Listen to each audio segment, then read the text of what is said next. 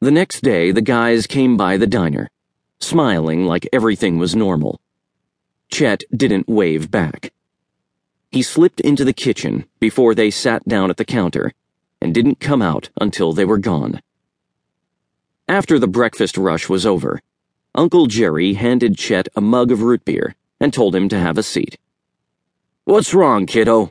he asked, sitting on the stool next to Chet's.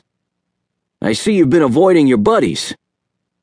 They're not my buddies, Chet said. I hardly know them. Uncle Jerry peered at Chet. Is this because of that stunt at the creek? You heard about that? Chet said. Uncle Jerry chuckled, but not in a nasty way. They didn't mean any harm, he said. You should be flattered. How's that? Chet said. They made me feel like an idiot. It means they like you. That you're one of them, Uncle Jerry said. Now they're expecting you to get them back. Didn't you know that's how it works? How could Chet know? He'd never had any real friends before. He wanted to know more.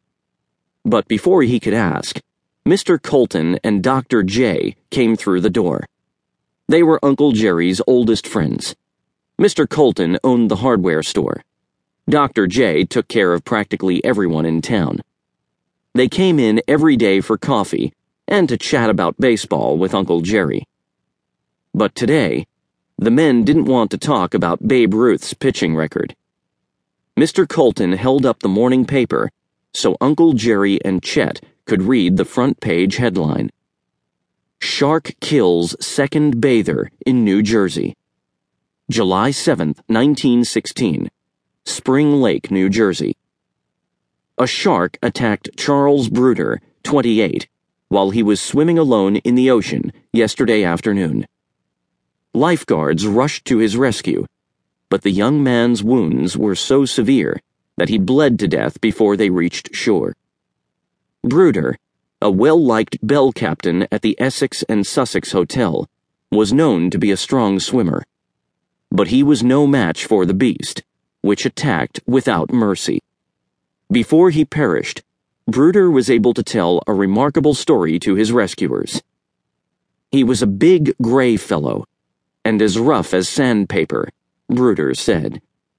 I didn't see him until after he struck me the first time. That was when I yelled. I thought he had gone on, but he only turned and shot back at me and snipped my left leg off. He yanked me clear under before he let go. He came back at me, and he shook me like a terrier shakes a rat.